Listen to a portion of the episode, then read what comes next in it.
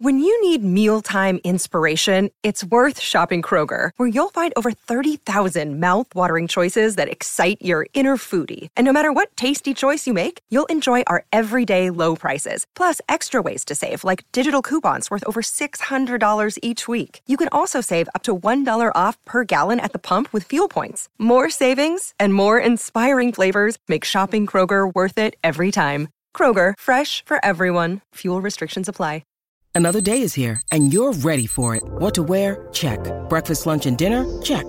Planning for what's next and how to save for it? That's where Bank of America can help.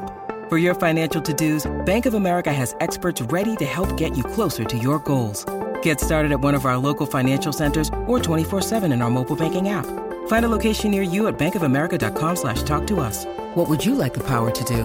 Mobile banking requires downloading the app and is only available for select devices. Message and data rates may apply. Bank of America and a member FDIC. Hi, this is Suzi Quatro, and you are listening to Pantheon Podcast.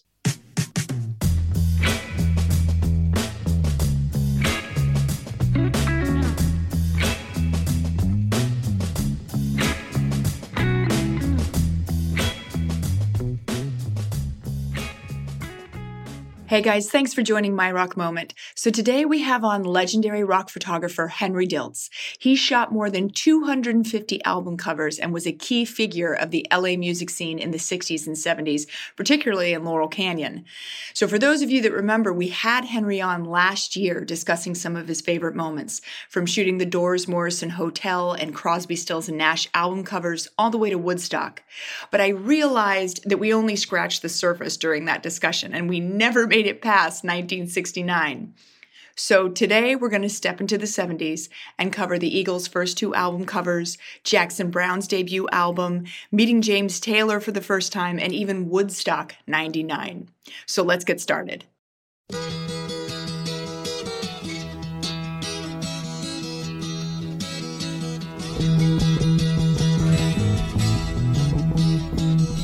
It's getting to the point where I'm no fun anymore. I am sorry. Sometimes it hurts. So- Henry, I'm so glad to have you on because last time you came on was a year ago. You came on My Rock Moment and we covered so much. We talked about Morrison Hotel, uh, the album cover, um, the Doors, Crosby, Stills, and Nash. We talked about Woodstock. You probably remember but we did not even scratch the surface on the 70s. the Eagles and Jackson Browne and and that stuff. Yeah. Yeah, America. There was so ah, much. Yeah. I know, I know. There was so much we didn't get to cover, um, so I had to have you back, and we needed to good. continue the conversation. Yeah, America. One of the, my my my good friends they're probably my best friends, that group, you know, Dewey and, and, and Gerry Beckley. And I think I did five or six of their album covers. How did you even get connected with them? Because they just came, I mean, they came on the scene like mm-hmm. yeah. Well, my graphic artist partner, Gary Burden, the art director, he and I were doing everything for Lookout Management, which then became Geffen Roberts and they you know they managed you know so many people csn and the eagles and joni mitchell and neil young and poco. And america came to town and and they scooped them up somehow. Mm-hmm. and that's you know that's where we always got you know geffen or, Ro- or elliot roberts would call us and say yeah you know like one day they said will you go over to this young songwriter's house jackson Browne, and go over there and take a picture of him for an album cover you know, Gary Byrne used to always say, they, you know, their attitude was, well, we'll put it in a brown paper bag. It doesn't really matter, you know. but of course, it did matter. Album covers were were so important and so popular. And I mean, I just had an Uber driver today telling me we were talking about album covers, and he said, "What a shame, you know, that because people used to sit and look at those and read all the liner notes and." Stare at the picture and now that art form is just gone yeah the album art was just mm-hmm. as much a part of the experience almost when you mm-hmm. bought a mm-hmm. record back then as the music was yeah. you know somebody got a better idea you know God, it's it's too bad. But so Geffen was the one that really connected you. Yeah, Geffen and Roberts, Elliot Roberts. I mean, Elliot Roberts at first, because he had Lookout Mountain Management, or Right. Lookout Management, it was called. And he lived on Lookout Mountain Avenue in, in Laurel Canyon, and so did I.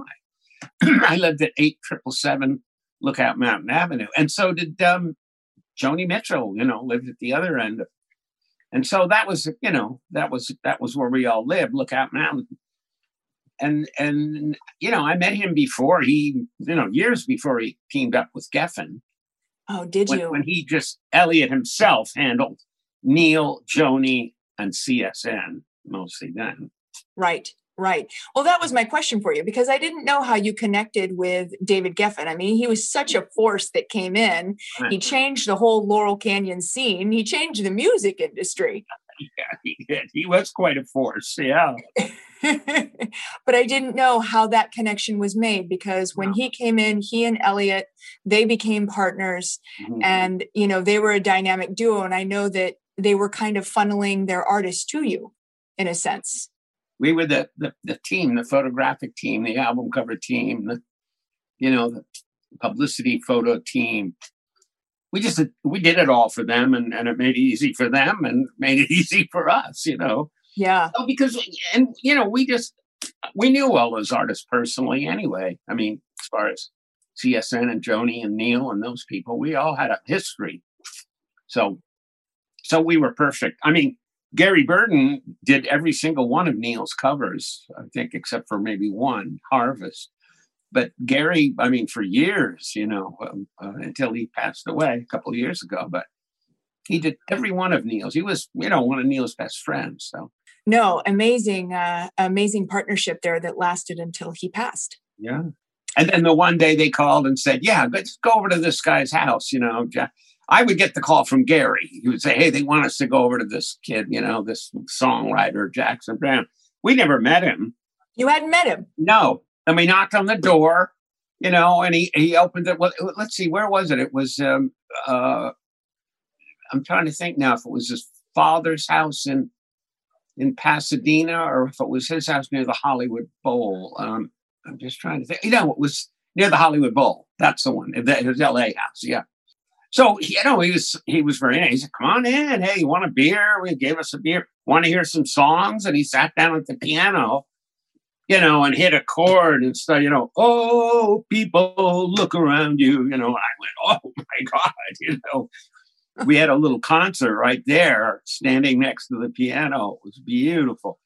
And then we went out in the backyard and we took portraits and stuff. He had a little a little garden shed, and we took some pictures of him standing in there, looking out the little window, and, and then just some portraits, and we are just, you know, taking pictures and and I would take 500 pictures whenever we do an album cover, and then Gary Burden would look through them all and come up with the one. Here's the cover. You know, he was so good at that, just picking the one out. And um, so, you know, he was talking. Jackson tells the story that he was talking to Gary on the phone about the cover, and Gary was found some pictures he liked, and Jackson was looking up on his wall and it was a water bag from his father's car when you used to drive across the desert you'd have to put a canvas bag of water on your hood on the on the grill to keep it cool because when the hot air came through it would cool it with that bag and, and keep your car from overheating in the old days and and Jackson was like, he said, "Well, Gary, it could be anything. It could be a, a water bag, you know." I mean, in another conversation, he had said something about, yeah, album covers. It's kind of like, you know, when the Indians would have their shields. You know, they have a shield with their logo on it or their their thing, you know, their brand, whatever that was. And and and he thought that's what album covers. I mean, he, he has an active imagination about album covers. But he said, hey, it could be a water bag. And Gary made it a water bag. It was so great. Yeah. How what year was this? Uh, I think 72. Oh, 1972. I mean, Okay. he might have taken him in 71. I think his first album came out in 72, if I'm not mistaken. hmm Yeah. So at this point, Geffen and um, Roberts had formed Asylum. They had. Yep. Yeah. Mhm. So now Jackson had a label and he was getting out there. And what did you think when you first met him? Did you see the raw talent? Oh gosh, yeah. The first the first line of that song, just just the chord and his voice. He has a very a plaintive voice, you know, and his songs are kind of like anthems, you know, they're just full of heart and full of, you know. But when he just played that chord and went, Oh, people, look around you, you know. wow. He had me from the first line, you know. He's still one of my absolute favorite singer songwriters, singer and songwriter, you know. Yeah, you guys have stayed friends, haven't you? mm-hmm. Yeah, sure. I mean, we all used to see each other a lot more when the Troubadour was our stomping ground, and we, you know, you knew that every night you could go down there and everybody would be there, you know.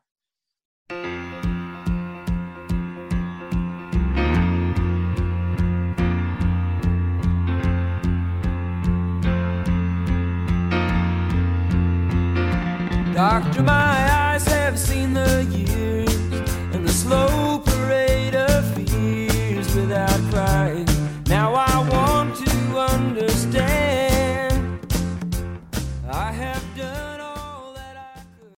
Even when I drive past the Troubadour today, I think about your, uh, you know, the Monday night hootenanny nights that you guys all had, and what a breeding ground that was for incredible talent. Yeah. I mean, I mean, they, there was a little, um, well, there's always been a bar in the front room, and but there used to be McCabe's used to have guitars on the wall. They had a little, a little um, uh, kiosk where they would sell strings and picks and stuff in case people needed them in the club. And they had a wall full of guitars at one end of the bar. Then they had some tables in there, and but any, you know, we everybody would meet in that bar. You know, we'd go in and look at this show going on, but then we'd all go back out to the bar. I remember one night, uh, David Crosby and uh, Roger McGuinn said, "Hey, Henry, come and meet the, our friend who just got here from Missouri. His name's Gene Clark, and we're going to form a group. We're going to call it the Beef Eaters." because, oh, but of course, it became the Byrds, right? Spelled differently, like beetle is Yeah. spelled right differently, Yeah, and it begins with a B, and it's you know it's in line with uh, the times, you know. Roger McGuinn was such a Beatle fan. I mean, on those those hoop nights, you know, the open mic night, he would always get up and and play uh, just solo on his 12 string. He'd sing Beatles songs. was that well received at the time? Because things had changed. And you're at the Troubadour and you're meeting the Byrds, you're meeting Roger McGuinn and you're meeting David Crosby and Gene Clark. But Roger McGuinn was already working there and he was playing sets, but he was electrifying rock music. Yeah. How was that received by the audience, which I would presume was probably diehard folk fans Yeah. at the Well, time? Well, you know, it's funny. The audience uh, liked it. That was fine. Um, Doug Weston, who was a big, tall man who owned the Troubadour. And so we we played there many times. And you know, I always tell people because people today don't realize back in the in the 60s when you played a folk club, you always played the whole week, 6 days. Ah. I mean, now nobody plays a week, right? It's one night. Yeah. One night. And then always, we never, the only time we do one night was a college concert sometime in the afternoon or, or, or in the evening, you know, and then move on to another college. But whenever we played a club, it was all week. So we were in New York, we were traveling around in New York when when we saw the Beatles and we completely kind of changed uh, our our sound. You know, we got electric guitars and electric bass. I electrified my banjo. Eventually, we got a drummer. So the Beatles were responsible for kind of folk rock Right. happening. And then you had the Byrds and the Buffalo Springfield. All those people were basically folk singers Mhm. who went electric. Um, so so we we were booked at the Troubadour for a week. So Monday afternoon, we're in there setting up our instruments, doing a sound check. We have our electric instruments, and Doug Weston comes down from his office and says, "Hey, wait a minute!" He said, "I we don't have electric music in here." He said, "I hired the Modern Folk Quartet." And I said, we said, well, Doug, this is us now, you know. We've gone electric because of the Beatles. And so is everybody. "No, I won't have that in my club, you know. And here we we signed the contract to play there, and he wanted us to go back to what we used to be. So we made a deal with him. We said, "All right, we'll do the first set will be folk music, and then the second set you you have to let us be who we are now, play electric music." So that was great fun. We do our first set and say, "Okay, everybody." stick around because we've got a you know some other guys coming out. I think we called them your friends or something. We had you know we just we didn't say we're going to come back with electric instruments. We just said stick around for something really interesting. You know. next set." exactly. So that, exactly. was, that was fun. And you didn't change your name to the modern folk rock quartet. No, no, no, we sure didn't. you know, but that that the fact that the Beatles, I mean, and at the same time, Bob Dylan was writing a talking blues for Woody Guthrie. He was really into Woody Guthrie, and he kind of, you know, very smart guy, and he started making up his own words. And between that and the Beatles, it just completely changed the face of, of popular music because now, because, uh, you know, I always say Frank Sinatra never wrote any songs, Elvis Presley never wrote any songs. There were songwriters and singers and the singers would get the songs from the songwriters and, and sing them. But after the Beatles, you had people like Joni Mitchell and James Taylor and you know Paul Simon, people and Neil Young and Stephen Stills trying their own hand, writing their own feelings, their own thoughts. Right. And you get someone amazing like like Joni Mitchell, you know, and you get her heart and her mind and her words in the song that's that's just amazing. I mean, it's double, you know, it's just a, doubles it. Oh yeah. Oh yeah. Joni Mitchell was an out of this that was world. A, a sea change in the music industry, you know, and a kind of a flowering, a renaissance, you know, the singer songwriter thing that happened big time in Laurel Canyon, just because that's where all the all the musicians lived. hmm The single people lived up there, and you, you get a little place for not too much money. And you were up in the country, five minutes from Sunset Strip, you'd be out in the country. Families didn't live there because there were no lawns or sidewalks or anything. It was all hilly curves and, and, and houses up on the side of the, the mountain.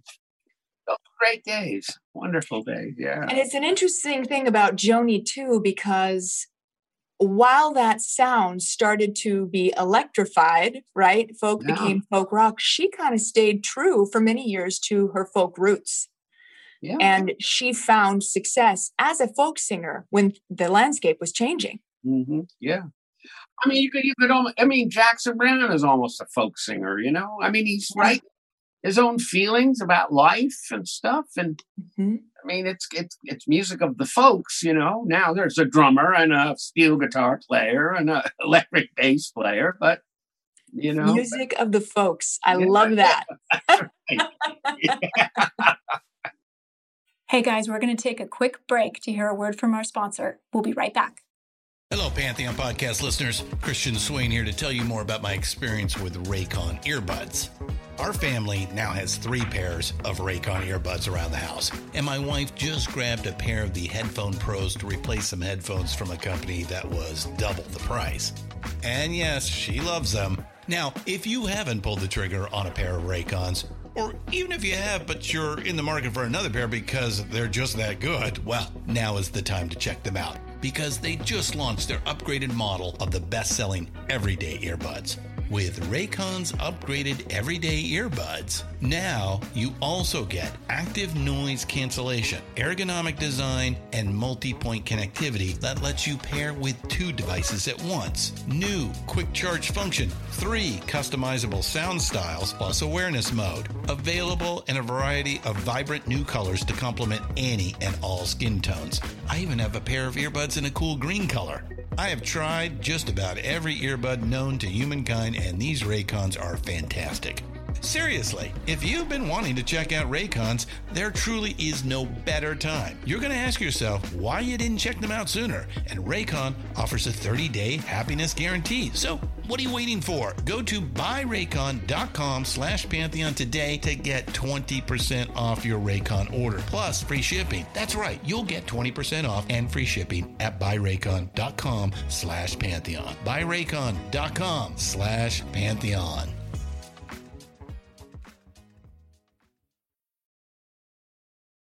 Okay, guys, let's get back to the interview.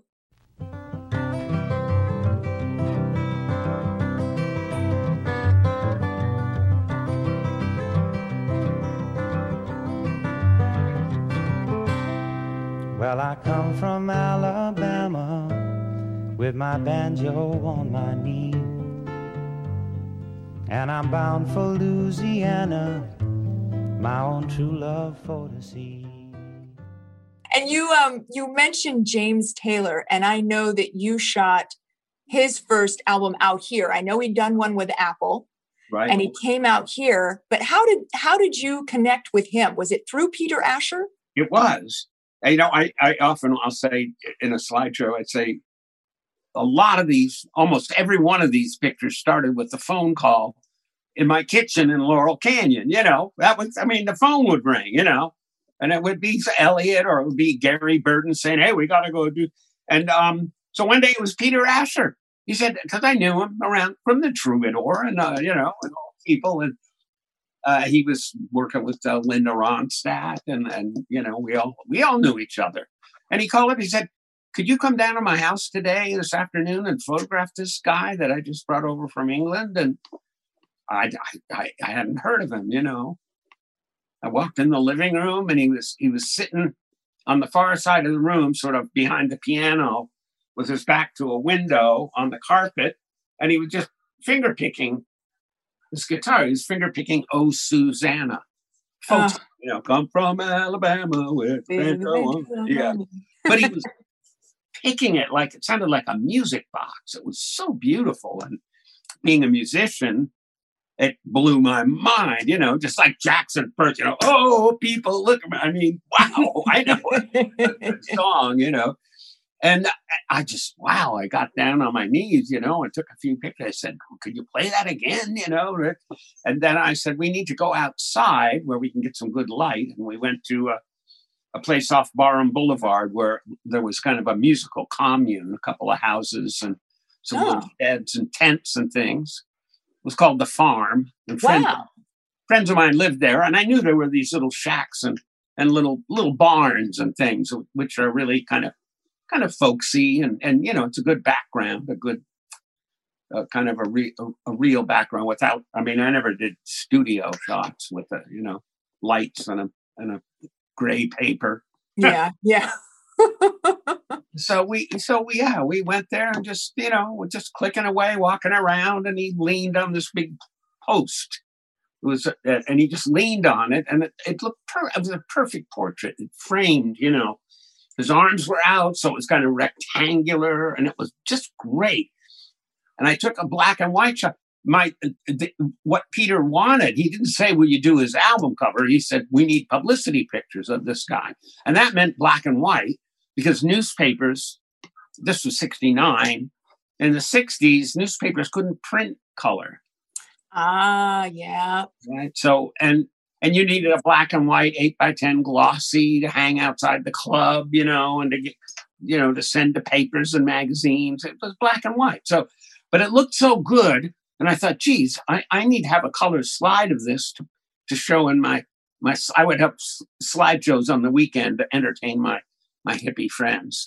I would say my stoned hippie friends, and I, I mean, it just it just it just grew out of you know just I don't know. We just had a slideshow one night, and everybody loved it, so we wanted to do more.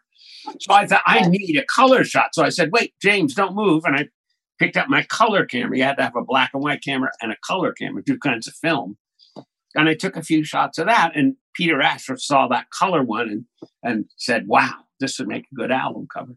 You know, it's funny. Uh, two or three of the my biggest album covers were not meant Crosby, Stills, Nash on the couch. We weren't looking for an album cover. We were shooting publicity pictures. Once again, they were recording their first album. No one had taken any pictures of them. They had nothing to put in Billboard to say that they were even singing together and recording, you know. So they needed something, and we went out that day and found that old house and the couch, and but we weren't after an album cover, you know. Same thing with James Taylor; it wasn't an album cover job, but it, but it worked out. But you captured the essence of them and their music so well. I mean, that's a testament to you. Publicity photos become album covers. well, you know, me and Gary, we sure were a Yeah, team. the two you know, of you. Because Gary drove the Ford station wagon, and uh, you know we were all in the back, and, and we piled out, and he would stop at different places. Graham had seen that old house, and Holly said somewhere around here is this great funky house with a couch in front of it, and we drove up and down Santa, Santa Monica Boulevard, the little streets that went between Santa Monica and Sunset. We went up and down, and then bang, we found that house. You know, then it, it was also Gary picking that picture out because we took pictures in three or four different places. You know, we left that house and went to a, a used clothing store and took a bunch of pictures. And we took pictures back at Gary's house and in his garage. And and Gary's the one who said, "Okay, this is going to be the album cover right here." He had the, you know, He had the that eye for saying, "All right, of everything you've done, this is what we're going with." he had a great sense of taste and picking out something. You know, when we traveled around, we we always used to stop in secondhand stores, and I mean, people still do all the time. We love them, you know. But in the '60s, '70s, couldn't resist a good secondhand store when we were driving around the country, and that's how I picked up a camera by accident one day.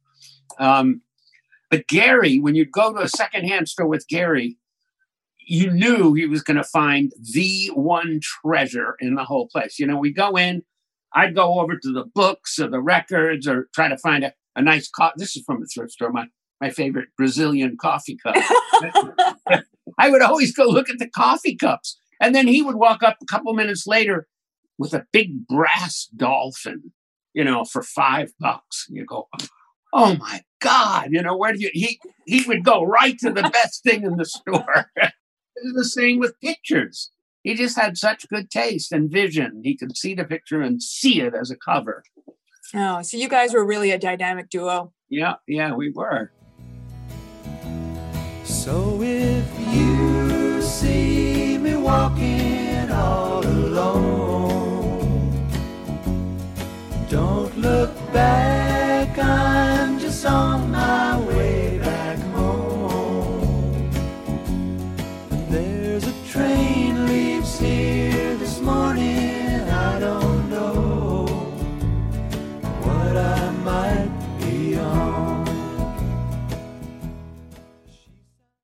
Speaking of of Gary, I have to ask you because I know the two of you had an adventure with the Eagles. Yeah, yeah. and I would love to talk about that night because you knew the Eagles, right? You'd known them Yeah. from the Troubadour, I'm assuming, That's playing right, with they were. Linda. they were backing Linda. I mean, they weren't really a band it, it, before, you know, they were a bunch of musicians that Linda kind of, Put together. Yeah, put together the back. Oh, we need a drummer. Oh, we, you know, hey, I know a guy, you know, just here from Texas. And Yeah, because Glenn had been poking about with Long Branch Penny Whistle, right? that's right. Yeah. Uh, that was uh, Glenn Frey and J.D. Souther. Souther. playing yeah, Long Branch Penny Whistle. That's right. And, uh, and Bernie Leadon was a folk, you know, banjo player. We knew him too. We all knew each other. Just, you know, musicians, it's like a club, you know, if you're a musician, you're automatically in the club. I mean, you travel around and eat, you, you, you meet some, uh, you know, another band, you're, you're pals right away. You know, you're friends. You might, you're in an airport and you see a group of guys walking. Hey, you know, that's, you know, the, so, um, yeah, they they had started recording and they needed it. I think you know Geffen and Robert said we need an album cover take, and and Gary and I had perfected this thing. It was really it was you know I have to give Gary credit. You know it was his. I always liked to shoot outdoors. I never liked studios. You know, shoot out, use God's light. That's what I Yeah. would say. I never went There to you go. I didn't learn lighting, and I, I didn't like that. You know, I mean, stand in front of the paper and make a face, and uh, you know, the lights will pop, and we'll take a picture. Uh, so I always like to shoot outside. I, I like to have real things happening. You know, that I could that I could document. You know, Sure. And and and so we finally kind of put together this thing that we tried to take the group away from LA, you know, away from their girlfriends, away from their managers, away from their phones, so we could get their attention, you know, to really and and go somewhere and have a little adventure. And then Gary would say to me, needlessly, but he would always say, Henry, just shoot everything that happens. Film's the cheapest part. you know? Guess Tracy's right, right? anyway. It's exactly what I did, you know. And so, and of course, we had no cell phones or anything. So once we get out there, the, in the the Eagles have nothing to do but hang out with us, you know, and kind of have fun and have an adventure. And It was like six in the morning though by the time you got there, right? yeah, it was no probably five in the morning. It was dark. We left the Troubadour at two two thirty in the morning when the bar closed. When the Troubadour closed, Oh my we gosh. got in Land Rovers and drove out there. You know, two two and a half three hours to the desert, and uh, and we that was pre-planned? Or or or were you like, well, let's Yeah, just yeah, do no, this. I- well, Gary, Gary would tell me, "Hey, here's what we're doing. We're going to leave the Troubadour when it closes, and we're going to get there at dawn and shoot all day." So that's fine. That's fine. You know, I mean, well, you know, I, I, I wasn't, uh, I wasn't married. I didn't, you know, I didn't have kids or anything. I could do whatever I wanted. so another adventure. I mean, we took America up to Big Sur. We took America to a an Indian reservation. You know, we took we'd go places with with groups and and and try to get them. You know, Steppenwolf, and we went. Anyway, Mama Cass, we took her out to Palm Springs on the on the sand dunes, and oh yeah. And then then some then things you know organically something can happen. It's just it's an adventure. You know. It is. And when you you got to the desert, Yeah. did you all just say, "All right, this is where we're going to stop, and we're going to get some awesome"? no, no, no. No, there was a secret mountaintop that some uh, some Hollywood people who was an actor and a comedian that used to go out there. Actually, the Rolling the Rolling Stones had been photographed up there on top of the same mountain that we did the Eagles. I think before before we went out there. So it was a known place. It was ah. not a huge mountain, but a, but a, a kind of a big hill. You know, I mean, it took you half an hour to walk up it, and then up on the top was a a big a bunch of huge rocks, kind of in a semicircle, where you could you know perfect place for a campfire and to make camp, and you could look down and see the whole desert all around. It was just beautiful. And so we got there before it was dark, you know, and we started climbing the mountain. And we had peyote buttons with us, which the Eagles had gotten from some Indian uh, medicine man, you know. And, and so we started nibbling these peyote buttons and and climbing the mountain. And we got to the top, and everybody, you know, took their shirts off and they were in the sun and laughing. They played some music, and we just had a great time. You know, we lit a campfire and we had a a, a coffee pot on the fire with uh, peyote buttons bubbling in there, making tea, you know, out of peyote. Wow. and that made us just laugh and, and just appreciate things more. I remember at one point later in the day, I was sitting there looking out at the desert, and I, and there was a big cactus bush next to me. It was the kind that has lots of little round paddles, you know, Yeah, yeah. like little heads. And I'm sitting there, and, and so we're high on cactus. So you have a bond, you know. and I actually was saying, "Hey, you guys, you're so lucky. You get to live here and watch the, the sun go across the desert floor every day. How beautiful! What a natural life! What a great position to be in, where you can see that every day. You know, I- or feel that every day. You're Yeah. saying this to the cactus. I was saying that to the cactus. Yeah. no, you, and you know, it's a living thing, you, and It you can almost feel it. You can feel a life force kind of pulsing next to you. I mean, Yeah. not boom, boom, boom, but you know, subtly you, you can you can feel it's a living thing there. You know, I feel the same I way. said, I said that, I told that story so many times. One time, somebody imitating the cactus said, "Well, thank you, Henry, but we don't have opposable thumbs like you." Is that what someone said, or did the cactus say that? no, no, somebody said that. Probably what the cactus was thinking. Um, I that cactus is probably still out there. And you know, this secret mountain, you couldn't get there by driving through the main gate. It wasn't a place where tourists went. It was it was at the way way at the side, the edge of the of the park. And and it was bordered by by private land. So you had to go hmm. up a dirt road and open a couple of gates to get through. So we had a, a guide, a guy who knew who had been out there before. Got it. knew right where we were going. And we had this desert guide with us, a hippie guy, you know. Oh yeah, So I'm sure. exactly where we were. Because after a night at the Troubadour and it being five in the morning, Yeah. you don't want to get lost. but the peyote buttons gave us energy, you know. I'm sure they did. I'm sure they yeah. did. And you mentioned Mama Cass as well, the the natural, you know, the natural scenery that you like to be in. And Mhm. are you referring to those famous photos of her kind of dressed up in the, their Arabian um yes, looking garb and Cleopatra. yeah. Cleopatra. I'm sorry, Yeah. Cleopatra. Yes. Yeah, yeah, no, it is like that. Yeah. Yeah, we want I mean, she had these clothes and I think she talked to Gary and Gary thought, well, if you're gonna wear those, it'd be great on the sand dunes, you know, out in the desert. We gotta, you know. And uh, so, you know, we we this time same thing. We we left at two or three in the morning somehow to get there at dawn. We wanted to shoot at dawn, and we took a limo. This time we had a limo, and it drove us there a couple hours, two two and a half hours, and we got there just as, as it got light, and we set all the blankets up, and we were ready to. We started shooting a little bit, and then it, it you know, by eight o'clock it was real hundred degrees, you know, and her makeup was melting Oh, running God. down her face, you know, her eyeliner, and uh, because she's sweating. And so we had to pack everything up and go check into the Gene Autry Motor Hotel and spend the afternoon around the swimming pool.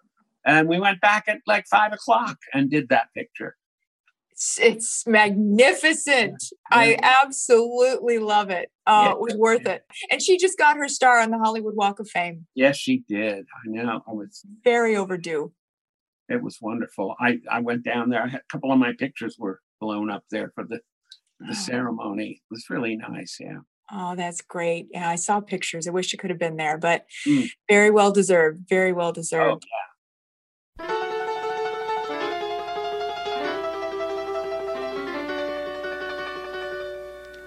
I call your name, but you're not there. Was I to blame for being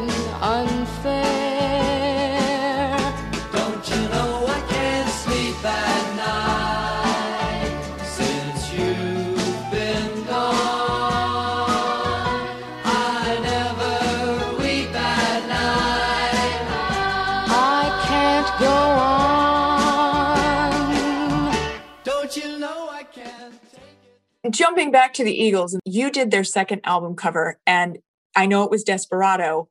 Mhm. That looked like one of the most fun shoots I've ever seen. I mean, they're all dressed up and they're having a ball. They are so in character. JD Souther was there, Jackson Browne was there. Boyd mean, Elder, the artist from Texas, was there. what Um, a day. yeah, I mean John Hartmann, their manager, and um, uh, uh, what's the name of the? Oh gosh, uh, Glyn Johns, the English producer. He produced the Rolling Stones, and he produced uh, Desperado. Um, yeah, you know, it was so much fun that we went. Back, we went two days. It was supposed Oh, to be did? one day, one day, and we had like a few hundred rounds of blank ammunition, and we had real cowboy clothes from Western costume that they'd gone and tried on, and that been used in movies and stuff. And we had real six shooters with blank ammunition. Well, they started shooting each other and going, ah, and falling in the dirt, you know, just kids playing cowboys, you know. And we shot up all the ammunition before the day was over, and everybody was bummed. And so we said, well, look, we'll get some more and come out tomorrow and do it some more. Yeah, it was so much fun.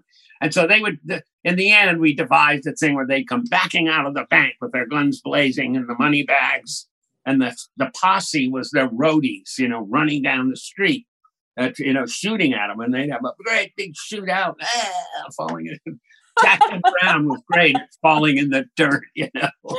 Oh my gosh. I know Fall it in the like dirt, they, lay there for a minute and then sit up laughing, you know. the pictures were so elaborate. It was like you were shooting a movie. Yeah. In in fact, I did. I shot, I had a Super 8 movie camera. At one Oh. point, I was up on a ladder as they came backing out of the bank, and I had my Nikon motor drive in one hand and a Super 8 movie camera, waving it without looking through it. I was looking through the camera. And, then, and I took a movie about a 15 minutes worth of the gunfight, which the Eagles own now. They own it. I was going to say, okay. Uh, I mean, they wanted it. They they bought it from me for you know for a buck. I mean, Oh. you know, they wanted to use it in the in their show. They showed it, you know, on one tour. They showed it um, when they played Desperado. They showed that movie. Oh, okay, okay. Because I still it's still mine to use for my own project, but but they wanted to kind of own that and oversee that. You know, yeah, because I thought I saw some of the footage. Maybe it was in the Laurel Canyon two-part documentary, you Mm, know, on Epix or or the history of the Eagles. Well, I we. Gary and I did a DVD called Under the Covers. I don't know if you ever saw that. I didn't get to see that. No. Oh, I got to find it. Okay, I'll get you one. You love that. you know, it was a great DVD. Um, and we had all 25 hit songs in there, Eagles songs and everything. um, And it costs a lot of money. In fact, we had put this thing together and we couldn't afford the music. And then a Japanese DVD company contacted Warner Brothers and said, we, we need some kind of a project to sell, to give away. If you buy one of our DVDs, we give you this special program and somebody at Warner said, "Well, hey, you know, those guys just made that thing, and they, you know, they knew about our thing we were doing." Right. The Japanese looked at part of it and said, "Oh, this is exactly what we want," and so they paid two hundred fifty thousand dollars for the music rights, so that they could give it away at Christmas in Japan. Yeah. Wow. So it came out briefly. It was distributed by Warner Brothers a little bit. Um, and then before long, the three years were up for the music rights. You know, I mean, it's Right. been 20 years, 25 years now. So we can't put it out unless we pay, you know, we don't have to pay 250,000, be more like maybe 150,000. The rates have dropped a little bit. Still. But we still, that's the hard part, you know, the music Yeah. Oh man. Oh, that's I'll, yeah, remind me. I'll write that down. I- I'll get you one. Yeah. Oh, I would I would love that. I would love to see that. yeah, everyone loves it. They all say, "Oh, this is the best music thing I've ever seen." You know, it's got. I think it's got the Eagles gunfight in it. We we you know got the the Doors Morrison. We don't we we don't interview Jim. Of course, we interview Ray Manzarek, but we interview Crosby and Stills and Nash. You know, and uh, uh, Glenn Frey and and uh, Don Henley and bunches of people. Oh my gosh, I'm embarrassed that I haven't seen it. Okay, Okay. Oh, Henry, thank you. I can't wait. sure.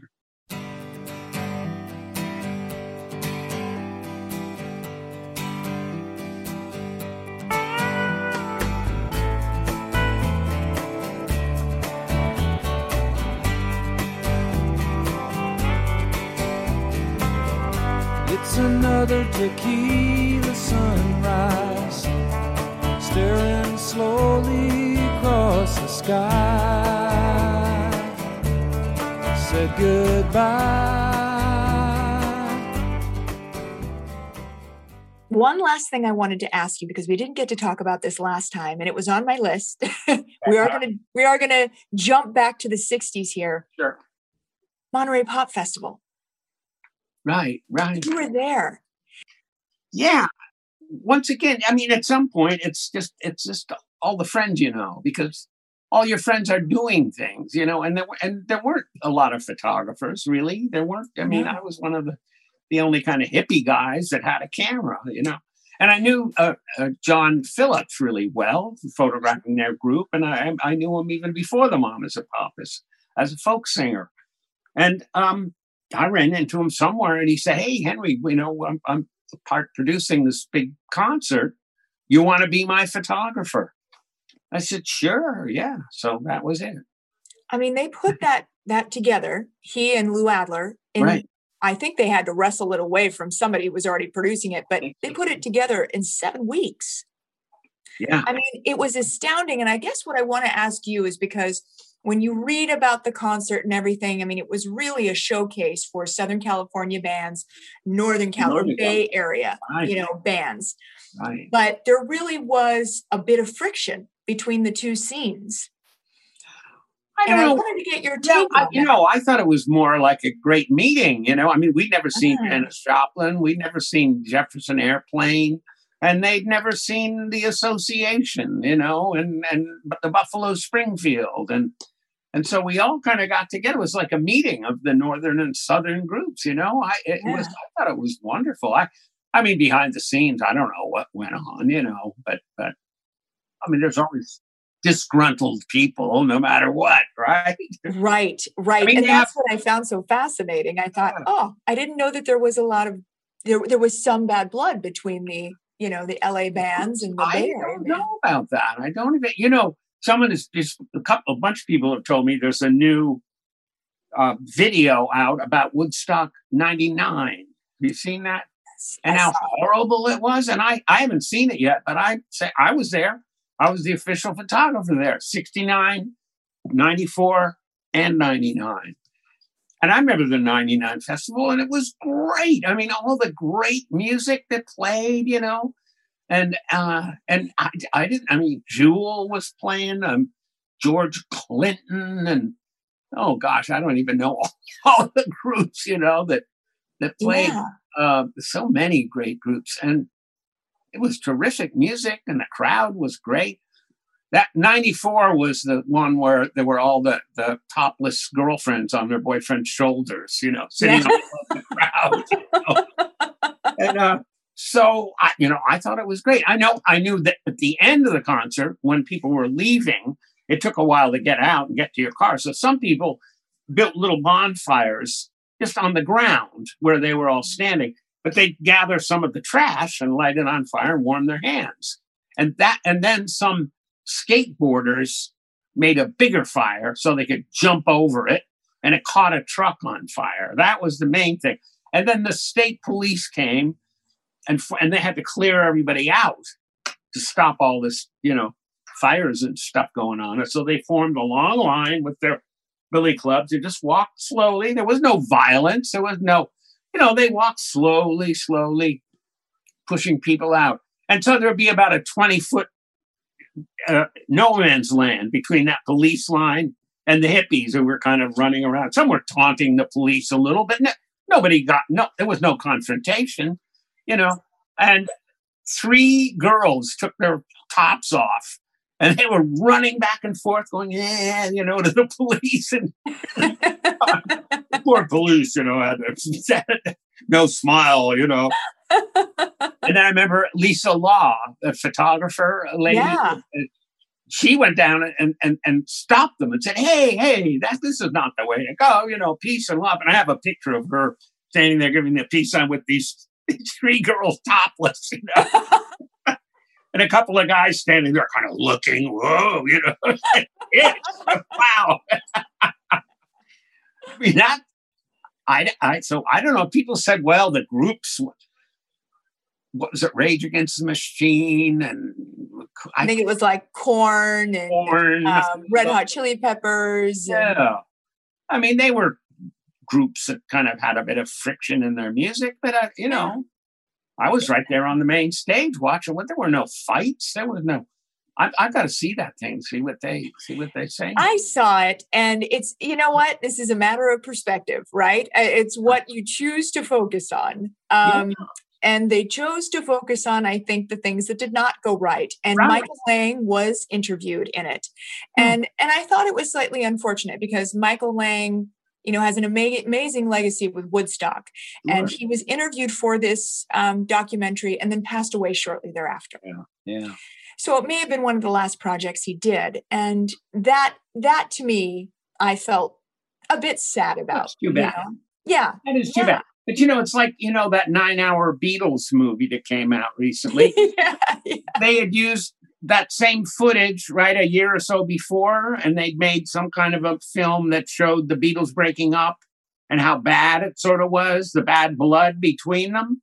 Mm-hmm. and then somebody took that same footage and recut it into that beautiful nine hour thing which i haven't seen. But it showed the beauty of them working together but it's the same footage it's Right. just how you how you you know how you put it together How you put, put it together and position it, you know? And yeah, I mean, I had read about Monterey Pop and I thought, oh, well, that's very interesting. But when you see the movie, yeah. I mean, it's absolutely outstanding. And you mm. see these incendiary incendiary performances by, you know, gosh, Jimi Hendrix, obviously right. Janis Joplin, right. you know, with Big Brother and the Holding Company, but Jimi Hendrix going out there, lighting his guitar on fire. I mean, wow. blowing everyone's minds. Yeah. That that is what I think of when I think of Monterey Pop. Yeah. The I, only, mean, I mean, the only friction that I knew of was I think um, they wanted the Who to go on after Jimi Hendrix, and the Who said, "No way." We're not going to follow Jimi Hendrix. It's like there's an old musician joke. Oh yeah, you guys will be going on right after the Rolling Stones. We're not going on. yeah, exactly. I mean, there was that, but I, I was backstage, on stage, all of it. I didn't see one fight, one argument. I mean, you know, behind the scenes, who knows? Who knows? Who someone's knows? always disgruntled, right? Exactly. Putting together something like that. But but so you're telling me that the reason Jimi Hendrix gave that type of performance was because he knew he was going on after the Who. and he had to pull out all the stops. right. Yeah, yeah. what an incredible, incredible moment in time. I mean, just like Woodstock. And it's funny because when we ended our last um, episode, we were talking about Woodstock and the incendiary performance that Jimi Hendrix gave there. Yeah. yeah. But, you know, Monterey Pop was the start of that in terms of festivals and coming together. I mean, I guess you could say, or they've said it before, a meeting of all these tribes coming together and creating an unforgettable experience for these people. Yeah, yeah. It was the meeting of tribes. I mean, Monterey, it was the northern tribe and the southern tribe meeting. At Woodstock 69, it was like all the all the tribes were, you know, we had love-ins in LA at Griffith Park on a Sunday. You'd get the word or somebody would say, Hey, we're having a love-in, you know, this Sunday in the park. And you go there at noon and there'd be, you know, a few hundred hippies all dressed up and they bring guitars and blankets and the kids would be there. It was just a great outing in the park. And so we, we would see a, a little musical thing, you know, and, and eventually they would set up a stage. But in the early days, it was just a, just go to the park and hang out, smoke a joint, talk to your friends, maybe sit and play a little bit with somebody. Right. Um, and Woodstock was like that only times, you know, a, a couple thousand, right? Yeah. Yeah. I mean, almost 500,000 people there. All of them Keystone Love hippies, virtually all of them. Everybody smoking a little bit of God's herb, which kept it all so, you know, friendly and there were no fights. There were no, everyone had a good time. Even in the rain, they had a good time because mm-hmm. everybody it was love three days of peace and music you know yeah and then that, when they had the that other one the what is it what was it called? The rolling stones where altamont. altamont. I mean that was more coke fueled you know yeah. and with the with the hells angels. And you know i mean at woodstock they had the the hog farm was a was a commune from new mexico. They were the, the they had not the police station but the please station. The please station. Yeah yeah please station and then hell's angels. I right. mean i know i know. You're going to get a very different experience. Yeah yeah. I mean michael lang's you know it was his personality and his his vibe that made woodstock so so great. He was such a calm in the eye of the storm. I mean i mm-hmm. probably said this the last time we talked but but for the you know the whole couple of weeks I was there while they were building the stage, he would be he would be there. He'd ride up on a horse or a motorcycle or a tractor or something to the stage, and somebody would run up and say, "Michael, such and such is happening, or isn't happening, or we can't find this, or that's broken," and he would nod and smile and say, "Okay, we'll take care of it." He never said, "What holy shit, you know, you never oh saw God. him. He never blew it, never lost his cool. He'd just say, okay, thanks. We'll, we'll, we'll, we'll take care of it. You need somebody like that. Yeah, that's right. Whereas wow. Altamont didn't have somebody like that. No, you know? it didn't. It didn't. Just money the making. 60s, the 60s ended with a. no, strange. it was a strange time. Yeah. Oh, thank you for hopping on so last minute and doing this and just rapping with me. And I, yeah, like I said, we'll have to have another um another episode where I talk to you about Spinal Tap and the Beastie Boys and sure. so many other stories post 1970s. yeah. we'll keep this going. Keep it going a few times a year. Absolutely.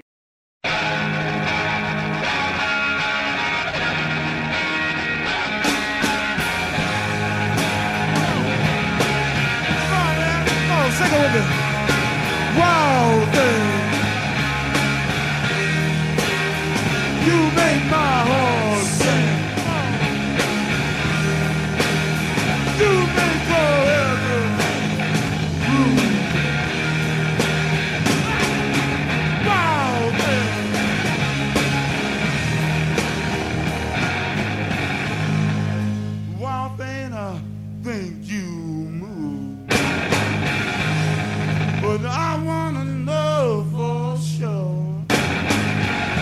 Come in, I suck it to the one time. You move me. Look out. All right, that was Jimi Hendrix playing Wild Thing live, which of course was part of his set at Monterey Pop. So, as always, a big thank you to Henry Diltz for being on My Rock Moment. If you haven't checked out my previous two part episode with Henry, give it a listen. There are so many great moments discussed. All right, guys, thanks for being here with me today. Please don't forget to subscribe, follow, rate the podcast favorably, please. and you can also find me on Instagram at LA Woman Rocks, where you can shoot me a message. Okay, that's it for now, and we'll see you at the next episode.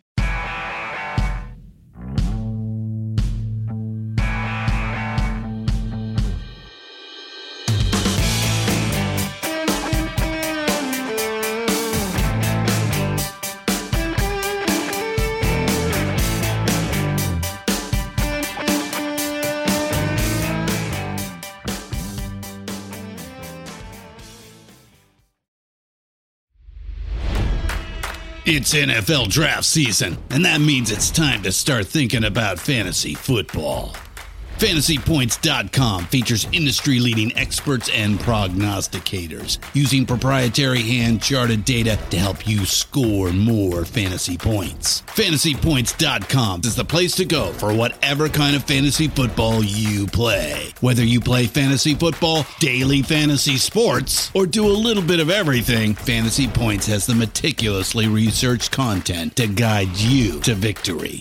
And why wait for the fall? Fantasy Points also covers the new spring football league, the UFL. Join the guru, John Hansen, Scott Barrett, Joe Dolan, and other massive names in the fantasy football universe with an exclusive offer. Use code Pantheon for 15% off any fantasy points package, including the all in package, with access to every article, tool, and data nugget that Fantasy Points has to offer. That's fantasypoints.com and code Pantheon for 15% off at Fantasy Points. Fantasypoints.com.